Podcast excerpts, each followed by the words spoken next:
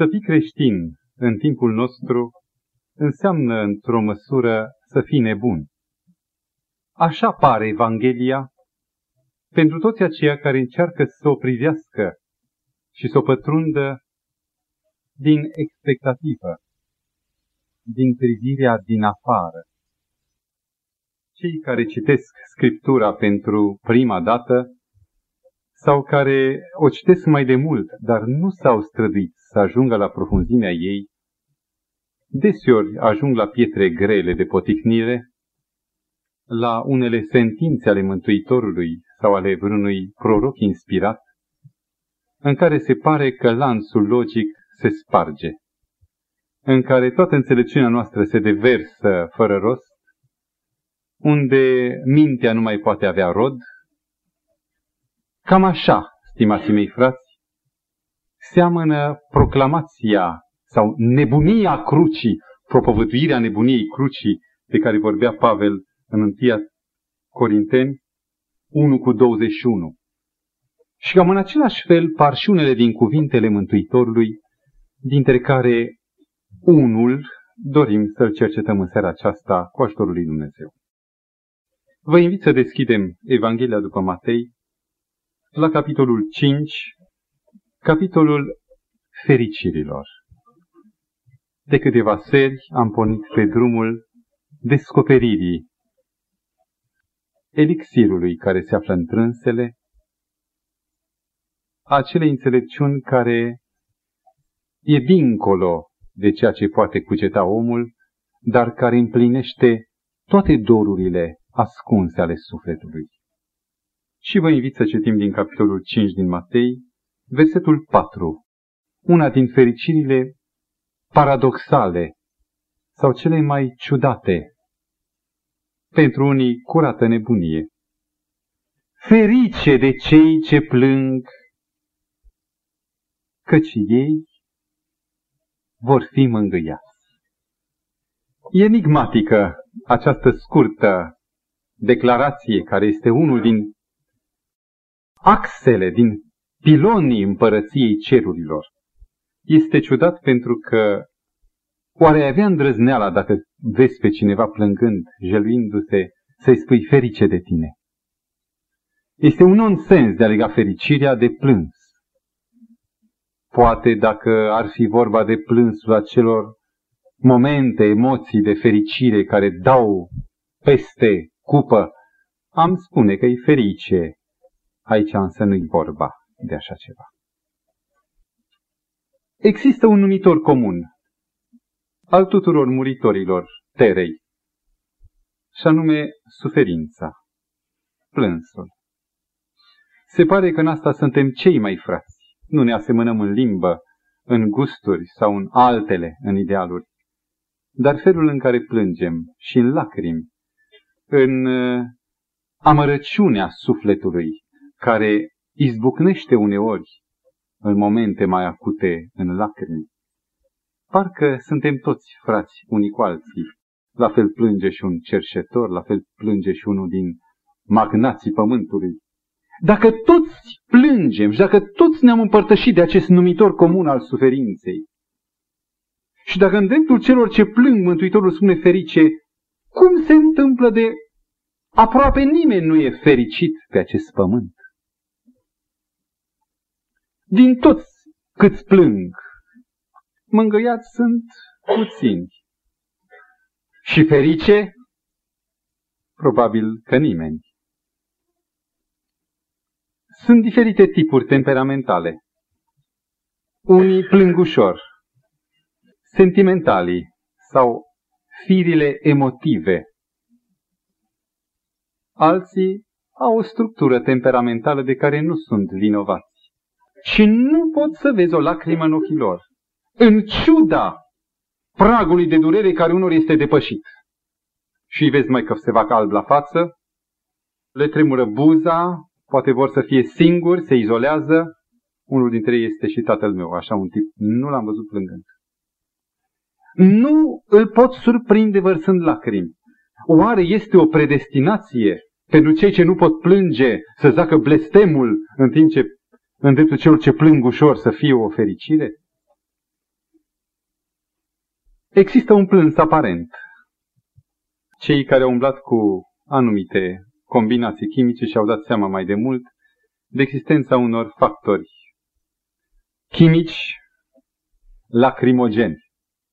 Și se creează cu o mică reacție chimică o emanație gazoasă și oamenii încep și plâng. Nu atât plâng, poate nu hohotesc, dar lacrimile șiruiesc pe față, li se înnoadă sub bărbie, exact ca în cazul unui plâns clasic. Acesta este un plâns aparent. Este și un alt plâns de fond, care el în sine nu e nimic decât un indice al unei suferințe, a unei crize care întotdeauna, în cazul plânsului, ating un apogeu acut. Rețineți, suferința surdă nu plânge. Suferința acută, nu aceea cronică, cea acută, se varsă în lacrimi. Ce este plânsul? În mod curent. Expresia crizei acute prin care un suflet trece.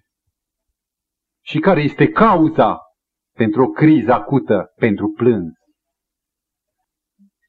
Am vrea să vedem fenomenul acesta profund uman. Se spune că numai omul poate plânge și numai omul poate să râdă sau să zâmbească. Iar animalele lipsite de conștiință, de conștiința de sine, sunt lipsite de plâns.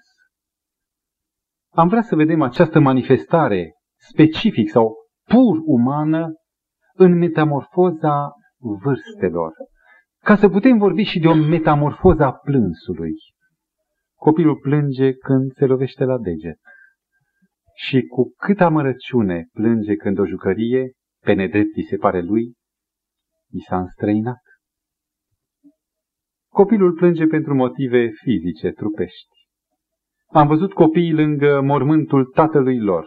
Tatăl era pe catafalc, comunitatea cânta și se uitau speriați, dar nu plângeau, nu înțelegeau nimic.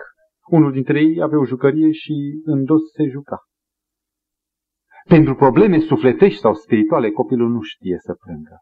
Plânge pentru problemele care întotdeauna se leagă de durere.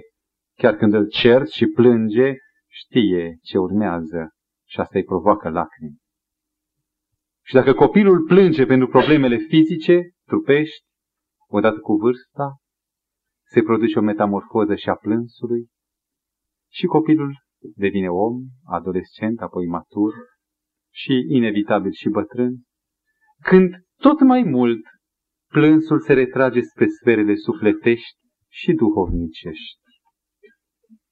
Și odată cu mutarea cauzei plânsului de la cele fizice la cele lăuntrice, are loc și o altă evoluție în profunzime, atingându-se motive tot mai adânci.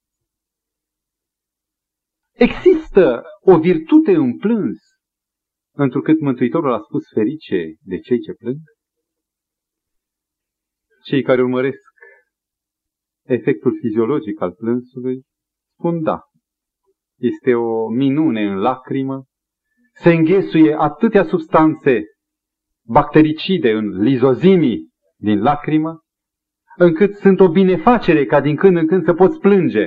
Ne-a predat nou la biologie, mi-amintesc foarte bine, profesoara. Și a spus, canalele se desfundă, se face o curățire generală a unei zone a ființei. Psihiatrii sau psihologii, poate, ar putea să spună că are și un rol psihologic. Cel care plânge după un plâns bun, pe jumătate e consolat, indiferent de ceea ce urmează. Mai rău e de ceea care nu-și găsesc supapa răcoririi sau a descărcărilor de tensiuni sufletești. Biblia însă nu este o carte nici de știință, nici o carte de psihologie sau de nicio altă disciplină de investigații omenești. Biblia este o carte a revelației lui Dumnezeu. Este un ocean, dar nu de cercetări sau de sentințe omenești, ci de descoperire într-un singur domeniu, acel domeniu care se numește spiritual. Și tot ceea ce spune Scriptura, dacă cineva vrea să raporteze la știință, unii au zis, uite, în Biblie spune că soarele n-a coborât spre seară, ci a rămas pe cer, a zăbovit să apună, încercând să aduc aici conflictul dintre faptul real că pământul se învârte și nu soarele se culcă și ceea ce scrie de fapt în Biblie. E falsă această raportare. Biblia nu are scopul de a fi o carte de știință sau o carte istorică sau de oricare altă nuanță. Este o carte a revelației spirituale. Și tot ceea ce spune Scriptura are un singur tărâm de aplicație. Iar acest tărâm este acela al planului de mântuire cu aplicație atât de lăuntrică și atât de individuală cu fiecare dintre noi. Din punct de vedere spiritual, din punct de vedere al încărcăturii lăuntrice, are plânsul vreo virtute, încât Mântuitorul spune, ferice de cei ce plâng. Am selecționat trei cazuri din Biblie în care ni se prezintă niște oameni care plâng. Nu e nevoie să căutați, amintesc însă locul, Geneza 27 cu 38. Un bărbat tânăr cade în genunchi în fața bătrânului său tată, ce tată, binecuvântă-mă, nu mai e nicio binecuvântare. Și bătrânul Isaac privește spre fiul său, întâiul născut, Esau. Plânge bătrânul și fiul se neacă, își neacă strigătele de revoltă în plânsul cu sughițe, plânge. E un om care plânge, putem spune că-i ferice de el, un alt caz. În, uh, numai într-un singur capitol, numeri 11, un popor întreg de aproape, nu știu dacă toți au plâns, dar poporul număra cam două milioane, plânge. De cinci ori se raportează într-un singur capitol că poporul a plâns. Zbucium, tensiune, criză sufletească acută. A plâns, gândindu-se la carne, gândindu-se la țara Egiptului cea bună în care aveau tot ce le visa și le striga impulsul firilor pământești.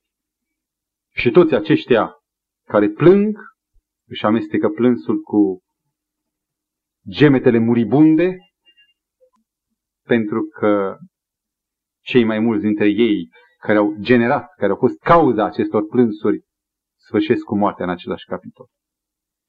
Și un alt fragment, de fapt este o expresie care se întâlnește de șapte ori în Evanghelie. Acolo va fi plânsul și scrâșnirea dinților. Dau un singur text, Matei 25 cu 30. E vorba de un plâns de care au parte nu cei ferice care vor fi mângâiați, ci un plâns de care au parte aceia care vor fi excluși pe veci, exclus pe veci de la viață, de la mântuire. Or, stimați frați, este un plâns, chiar și spiritual vorbind, o virtute în sine? Aș vrea să elucidăm această întrebare printr-un răspuns din inspiratele cuvinte Apostolului Pavel, din a doua Corinteni 7, cu versetul 9 și 10. Totuși, acum mă bucur, spunea Pavel, nu pentru că ați fost întristați, ci pentru că întristarea voastră v-a dus la pocăință.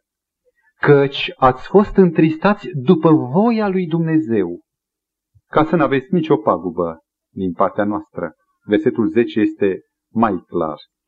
În adevăr, când întristarea este după voia lui Dumnezeu, aduce o pocăință care duce la mântuire și de care cineva nu se căiește niciodată. Pe când întristarea lumii aduce moartea. Va să zic că Scriptura face o clară, o netă distinție dintre un plâns numit după felul lumii, o întristare acută care dă în plâns după felul lumii, și un alt tip de plâns, care este după voia lui Dumnezeu. Prima aducând moarte, cum am văzut la eroii negativi pe care am citit din Biblie, iar pentru ceilalți, plânsul acesta, cum poate vom descoperi curând, însemnează nu doar o descărcare a tensiunilor emoționale, Și plânsul acesta este izvor de consolare, este chiar sâmburele unei fericiri care va să crească din ce în ce mai mult. Suntem pe punctul de a porni în aflarea, în descoperirea acestui plâns după voia lui Dumnezeu. Și să recunoaștem alte câteva cazuri. În uh, Cartea Faptele Apostolilor, în capitolul 2 ni se relatează un eveniment tot de masă, dar cu totul cu alt caracter. În versetul 22-23 citim începutul unei predici, care durează scurt, pe care Duhul Sfânt o ține prin Petru. Și ascultați cum începe. Bărbați israeliți, ascultați cuvintele acestea. Pe Iisus din Nazaret, om adeverit de Dumnezeu înaintea voastră, prin minunile, semnele și lucrările pline de putere pe care le-a făcut Dumnezeu prin el în mijlocul vostru, după cum bine știți, pe omul acesta dat în mâinile voastre, după sfatul hotărât și după știința mai dinaintea lui Dumnezeu, voi l-ați răstignit și voi l-ați omorât. Și să vedeți cum se încheie ultimul cuvânt, ultimul fragment și chiar ultimul cuvânt din această predică, versetul 36. Să știe bine, dar, toată casa lui Israel, că Dumnezeu a făcut Domn și Hristos pe acest Isus, și ascultați acum încheierea, pe care l-ați răstignit, care e ultimul cuvânt. Voi, o mulțime, amuțise orice glas, orice comentariu, parcă amplificat. Glasul lui Petru se rostogolea peste capetele lor și, dând la o parte orice alt motiv de prevedere diplomatică, o spune răspicat, voi, voi, voi l-ați răstignit. În fața tabloului lui Isus Hristos cel răstignit, în care oamenii se văd cu hainele pătate de sfântul sânge a Mântuitorului, se lasă o tăcere, o stupoare și unii dintre ei, care nu mai puteau tăcea, versetul 37, după ce au auzit aceste cuvinte, ei au rămas străpunși în inimă și au zis lui Petru și celorlalți apostoli, fraților, ce să facem? Cred că femeile care ascultau, care se manifestă mai deschis, plângeau. Cred că se auzeau sughițe, sughițări de plâns. Cred că și unii dintre bătrâni care și ei sunt sensibili la lacrimi, își lăsaseră capul în pământ. Hristos a fost prezentat, a fost zugrăvit, răstignit în fața lor și inima a fost cum? Spune că atinsă, a fost uh, strânsă, nu, străpunsă. Așa se produce moartea, prin străpungere inimii. A fost străpunsă de durere. Un alt text din Scriptură care să ne ducă la o motivație a plânsului evanghelic. Matei 21 cu 44. Este un fragment din predica Domnului Hristos, cu o anumită ocazie, când Mântuitorul spune, da, piatra, stânca, pe care ați lepădat-o voi, a ajuns să fie pusă în capul unghiului, dar a mai ajuns încă ceva peste voi. Acela care va cădea pe această stâncă va fi zdrobit în cădere pe ea. Iar cel peste care va cădea această stâncă va fi spulberat. Mântuitorul spunea, cu ajutorul acestei metafore, acestei imagini, că există un moment în viața oricui care vine să se atingă cu privirea, cu inima de Hristos cel răstignit. Are loc un fapt care ar putea să fie marcat prin ceea ce e specific omului când intră în viață. Și vreau să justific ce am spus. Ca să evidențiem, să înțelegem în adâncime ce fapt se petrece atunci când are loc întâlnirea între om și Mântuitorul. Un om atunci când este lipsit de Hristos, când este lipsit de căutarea sau de conștiența dimensiunii sale spirituale, merge pe drumul acestei vieți, trăgând după el tinichelele amărăciunilor, dar în inima lui fiind foarte liniștit. El are o singură voie, vrere. El vrea ceea ce vrea firea. Și în sinea lui, în sufletul lui, nu au loc conflicte. Și aceasta este condiția omului păcătos, firesc. Satana e cu noi. Așa ar putea să fie rezumată în această mică propoziție, satana este cu noi, realitatea omului firesc. Și Mântuitorul a spus, nu voi lăsa lucrurile așa. Trimit pe fiul meu să lumineze pe orice om venind în lumea aceasta. Și odată, mai devreme sau mai târziu, apare Hristos, care s-a angajat încă din Geneza 3 cu 15 să aducă în starea de pace a omului cu satana, în pactul omului cu diavolul, să aducă vrăjmășie. Și intervine un element straniu, inexplicabil, o lucrare invizibilă care este atât de adâncă, atât de sfredelitoare, încât omul, din pace, din liniștea pe care o avea întotdeauna, devine neliniștit. În sinea lui apar două voințe. De acum începe lupta care se amplifică, ca în Roman capitolul 7, până când omul nu mai știe încotro. Este trât în stânga și este tras cu funii de iubire, funii constante, care au o elasticitate, dar nu se rup. Este tras spre dreapta de Hristos. Până când, din cei doi, unul trebuie să moară. Să se producă minunea, nu satana e cu noi, ci Hristos e cu noi, Emanuel, tălmăcirea cuvântului ibrat. Ei bine, în acest moment, când apare cuțitul sau lama, tăișul conflictului sufletesc pe care îl aduce Hristos și răstignit în inimile oamenilor, apar gemete de durere, apare noaptea fără somn, apare neliniștea care nu mai dă răgaz și odihnă omului cuprins de conflictul lăuntric. E un miracol pe care îl aduce Duhul Sfânt în inima omului. Imaginați-vă aceeași istorie care v-am povestit-o printr-o pildă. Bolnavul căzuse în comă. Operația s-a făcut în condițiile cele mai dificile. Și în stare de comă este dus la reanimare și știți că în stare de comă omul nu simte, nu cere, nu geme, e într-un somn liniștit, comă profundă, comă liniștită.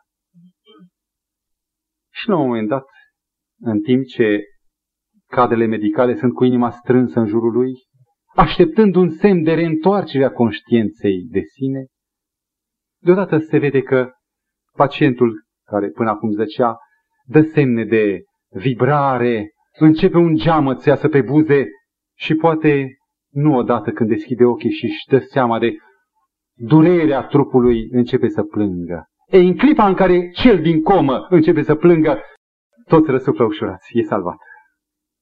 A ieșit din coace de pericolul morții. Plânsul acum este ca o ramură de măslin sau o ramură verde în pliscul porumbelului. Care este primul semn al omului care vine la viață? Când medicul ridică noul născut, ce se așteaptă, mama? Ce așteaptă? Numai ce poate da liniște că totul e bine, ce anume? Câncetul de plâns al copilului. Și când plânge, toate fețele se distind luminoase, ferice de copiii care plâng, au nota 10, spun medici. Stimați mei frați, istoria mântuirii omului e comparată cu nașterea. Și există un moment de început, un gong care marchează numărătoarea vieții în credință, care invariabil se marchează cu plânsul. Și când începe să plângă un om zdrobit la picioarele crucii, îngerii sunt fericiți. Și cred că cu recunoștință se închină aceluia care a făcut atâta efort să întoarcă un om din coma nesimțirii lui, al firii, al destinului firesc și al morții inconștiente, la starea de conștiință dureroasă. Acesta este, stimații mei frați, primul tip de plâns pentru care Mântuitorul spune ferice de cei ce plâng. Este plânsul pentru păcat. În limba greacă, penseo este verbul a plânge, care este folosit aici, penseo. Dar nu este plânsul, acel plâns delicat în batistă. Verbul acesta e folosit ca să ilustreze o jăluire tare, cu strigăte, așa cum plângeau evreii după un mort, un bocet. E un plâns agonizând, un plâns în hohote, în țipete. Să nu credeți că istoria pocăinței noastre este o istorie liniștită și plană ca luciul unei ape profunde.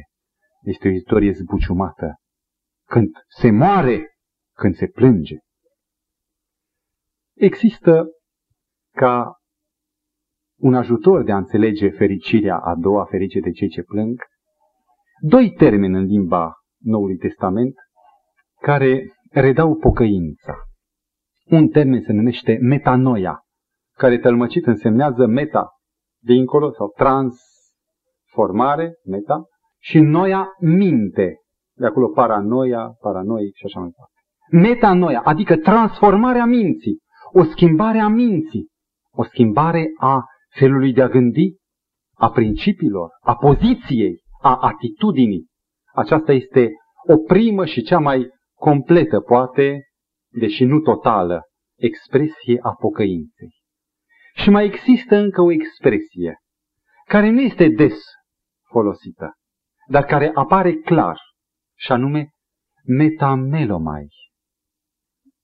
Care metamelomai, expresie, însemnează o durere puternică, o schimbare a sentimentelor sau o participare care s-ar traduce căință în românește, care arată că omul atunci când se pocăiește, nu se pocăiește numai cu mintea sau numai cu trupul.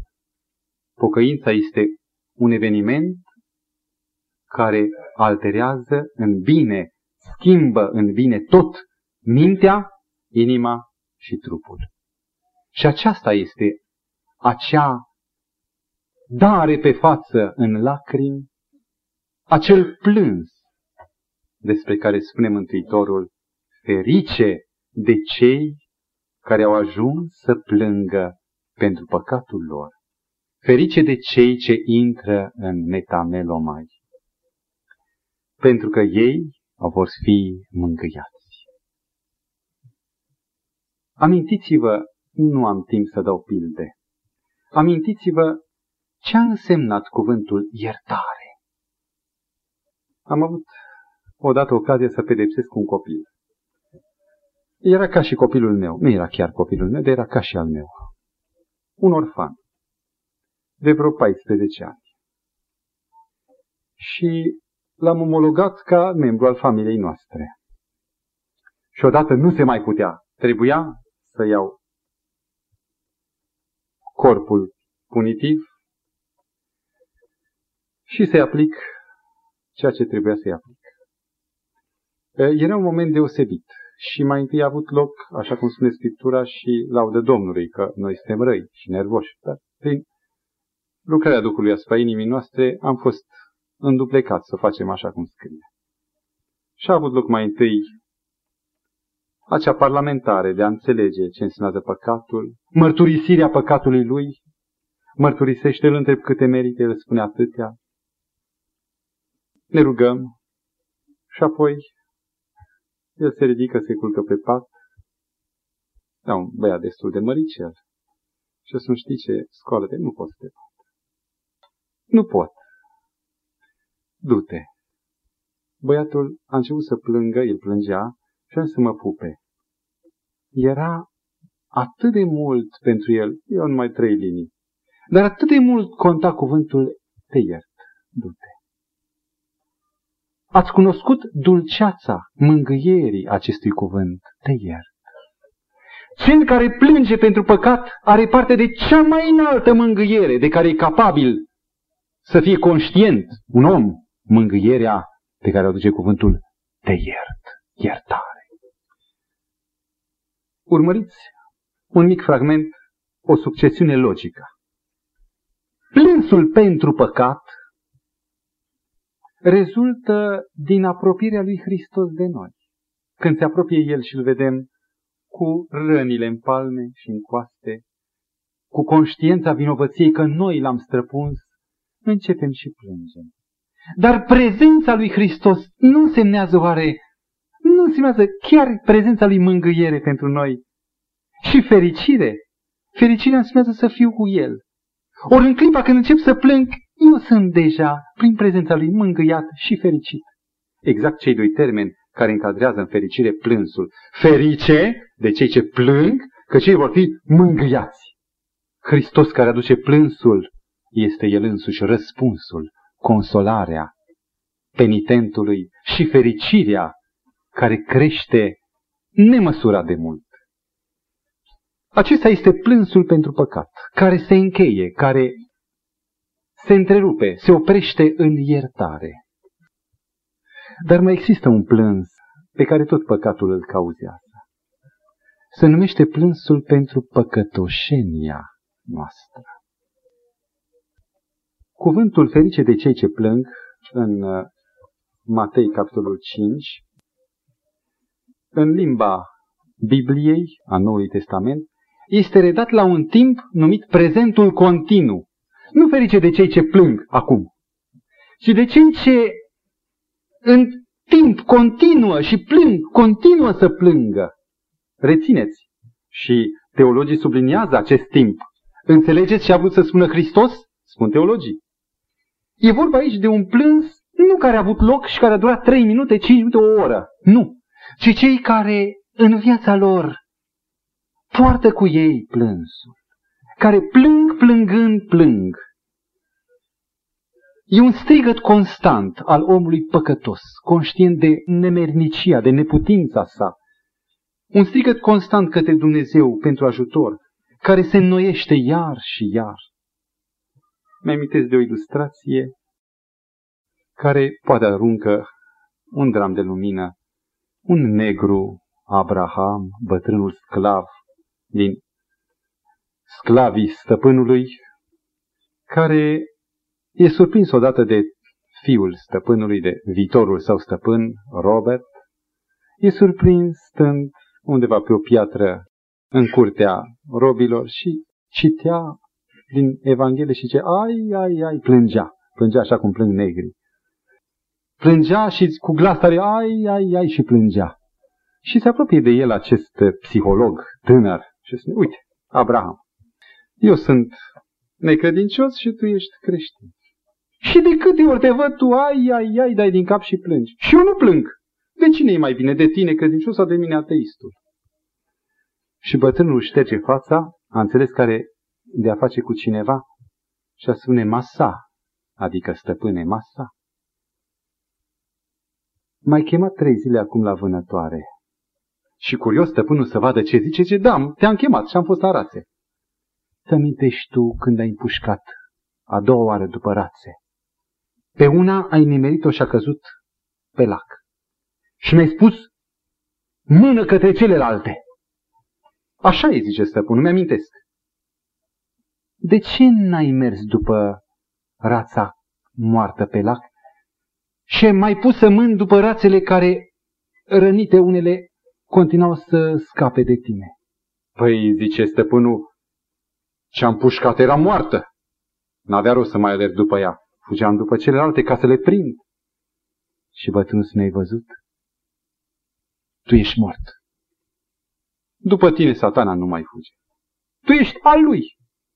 te găsește tot acolo unde te-a lăsat. Dar eu nu sunt lui. Eu nu sunt mort.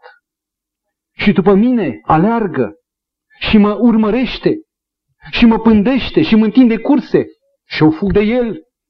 Și sunt îngrozit de această luptă dacă n-ar fi Hristos să mă ascund în el, aș fi de mult al lui cum ești și tu.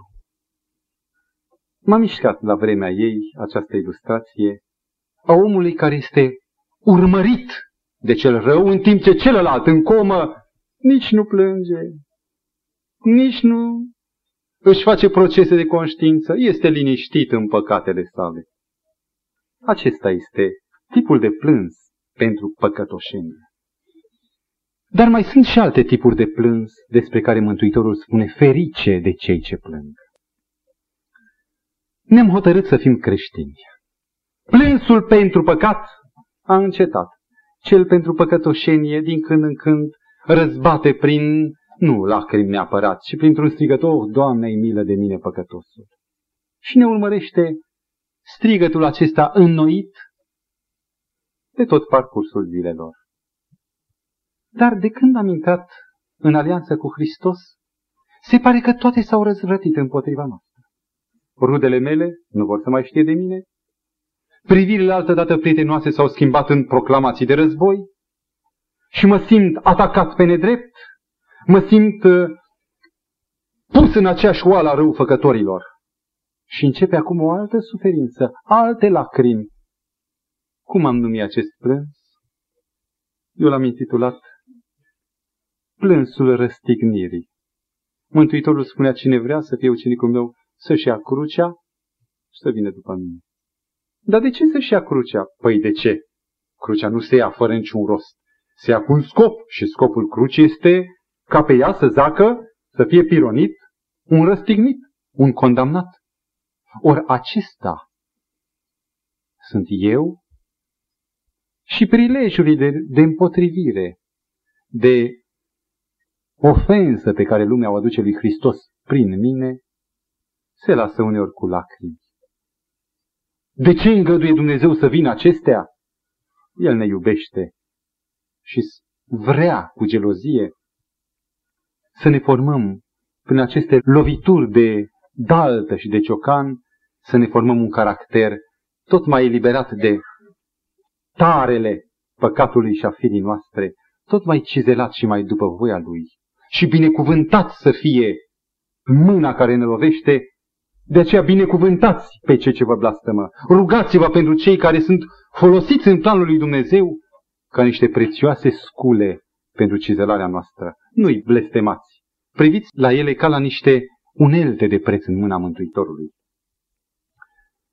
Amintiți-vă că în Psalmul 126, în cele două versete 5 și 6 se spune Cel ce plângând își seamănă sămânța, când va veni vremea secerișului, va secera cu cântări de bucurie. Și cel care aruncă grăunțele în pământ cu lacrimi, va fi binecuvântat în ziua aceea a roadelor. Care e consolarea celor care plâng plânsul răstignirii? Fără a avea intenția de a vă obosi, vreau să vă mărturisesc o potrivire de cuvinte în limba Noului Testament. Cuvântul mângâiere, mângâiat, din verbul paracaleo, are un derivat, un substantiv, paracletos, care se numează mângâietor. Atunci când Mântuitorul spune ferice de cei ce plâng, căci ei vor fi mângâiați, nu spune că cei ce plâng se vor consola. Există consolări omenești. Uitarea e una din consolări. Am uitat și m-am consolat. M-am consolat la reflexiv. Sau primesc altceva în schimb, în locul celui mort primesc un alt fiu și m-am consolat. Cuvântul nu spune că ei se vor consola, ci vor fi consolați, vor fi mângâiați de către altcineva care E minunat că poartă numele de mângâietorul. Este experiența completă a unui creștin ca în vremea lacrimilor răstignirii, să se trezească că nu e singur, ci că a treia persoană a Dumnezeirii, Duhul Sfânt, mângâietorul, este peste ei. Și ca și Ștefan în ceasul uciderii lui, în loc de a scoate strigăte, deși cred că suferea suferința acută a răstignirii în ceasul morții. În loc să simtă zdrobire, mărturisea că vede cerul deschis. Vede pe Fiul lui Dumnezeu stând în picioare lângă tronul slavei. Duhul lui Dumnezeu strălucea pe fața lui. Ferice de aceștia care au parte de așa o prezență bogată a mângâietorului, a Duhului Sfânt. Aceștia, într-adevăr, sunt mai mult decât se poate spune mângâiați. Mai există un plâns care poartă o binecuvântare. Se numește plânsul altruist. Hristos, când a mers pe Ierusalim, când l-a văzut, în timp ce uralele și osanalele îl năvăleau din toate părțile, îl îmbulzeau, Mântuitorul a plâns. Nu plângea pentru sine, nici pentru ucenici. Știa că ucenicii vor fi salvați. Doar erau cei care urmau să răstignească, care urmau să piară în Ierusalimul dărâmat. Și pentru acești nenorociți, care nu mai aveau speranță, Mântuitorul a plâns. În fața mormântului lui Lazar, Mântuitorul plânge. El știe că îl va învia în câteva minute. Și totuși inima divină nu poate să fie insensibilă la jalea celor dragi care l-au pierdut pe Lazar. Și nu poate Mântuitorul și plânge. E plânsul compasiunii, cum spune Apostolul Pavel în Roman, capitolul 12 cu 15, plângeți cu cei ce plâng. Și nu că îți propui să plângi, ci dacă ești un suflet născut din nou, nu poți să nu simți cu cel nenorocit și plângi cu el. Nu că-ți propui, dar nu poți să nu plângi. E o consolare deosebită în acest al treilea tip de plâns. Și anume, consolarea pe care a avut-o Mântuitorul de a vedea stele multe din cei pentru care plâng în coroana mea, în coroana lui. Cunosc oameni care au plâns și s-au rugat ani de zile pentru cineva. Și împotriva posibilului, împotriva normalului, s-au produs miracole și oamenii aceia pentru care s-a plâns, astăzi dau slavă lui Dumnezeu. Oare când Mântuitorul spune ferice de cei ce plâng, trebuie să înțelegem că viața creștinului este o postură de plângăreț care umblă cu capul plecat și ștârăște zilele, pițigăind plânsul, stropind praful drumului său cu lacrimi? Este o figură de un om jalnic și jăluind?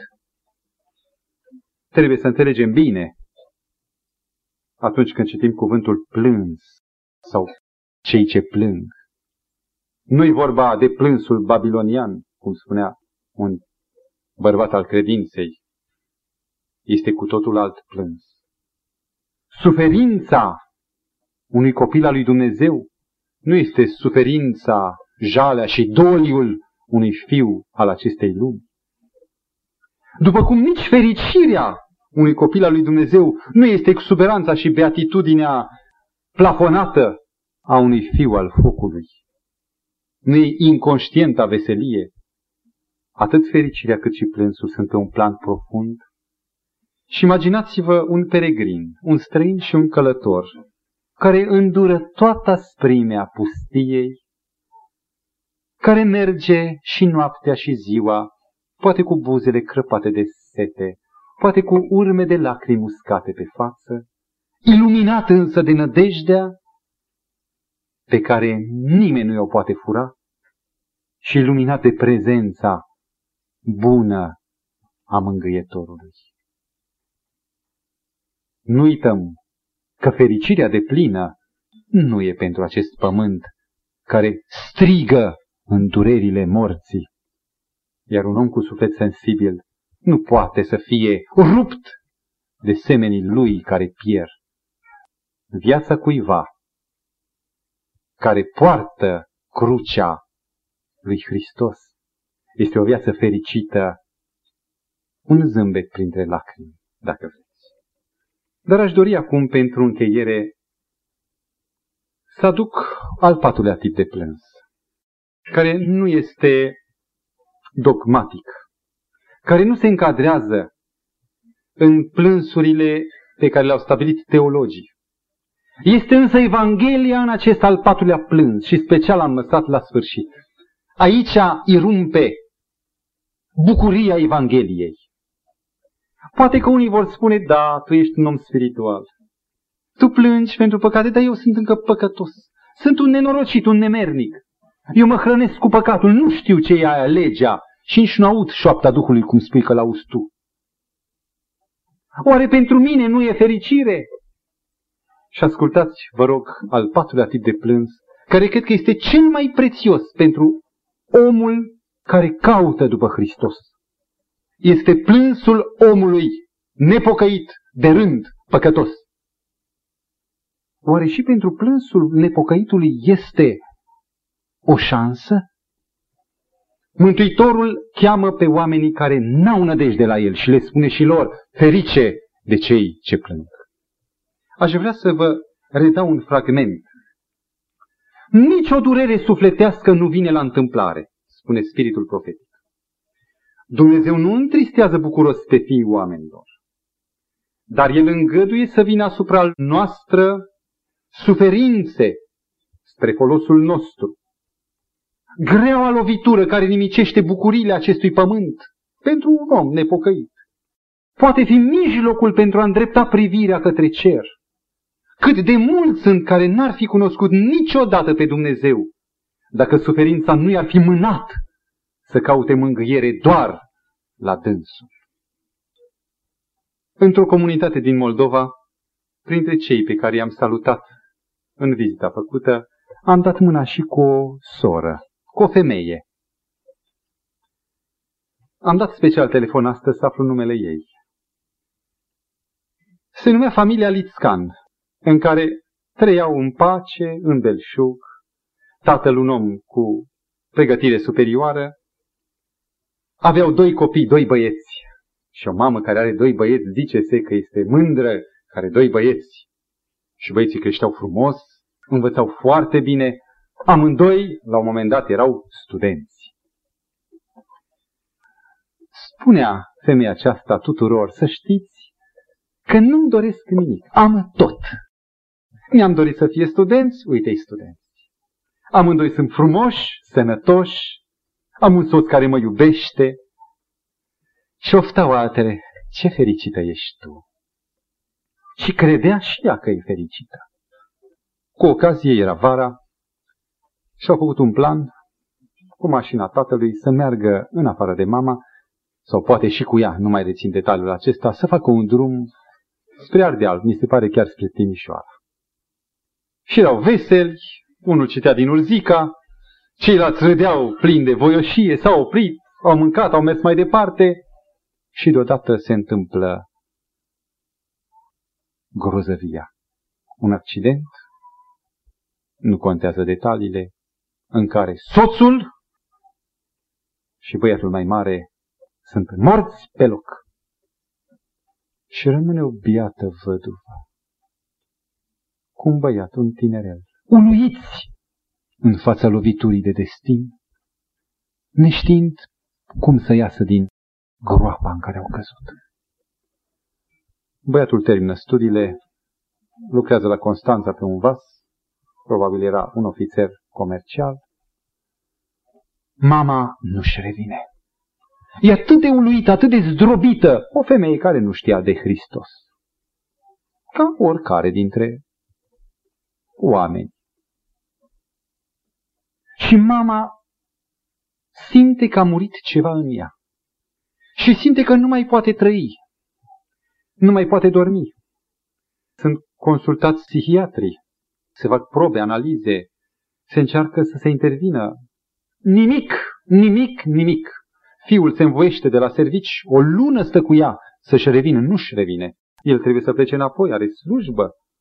Și rămâne mama singură, într-o izolare din ce în ce mai mare. O doare orice atingere de om. Pentru că toți privesc cu ochii, ca și cum ar zice privirile acelea, tu ești aceea care te lăudai că ești fericită și nu poate să suporte privirea ușoară, liberă de durere a atâtor oameni care merg cântând pe lângă ea. Se izolează în camera ei, în locuința ei și spune că nu mai are niciun fel de contact cu lumea decât atât cât mergea să-și ia pâine și atunci muțește, dădea banii și lua pâinea și fugea.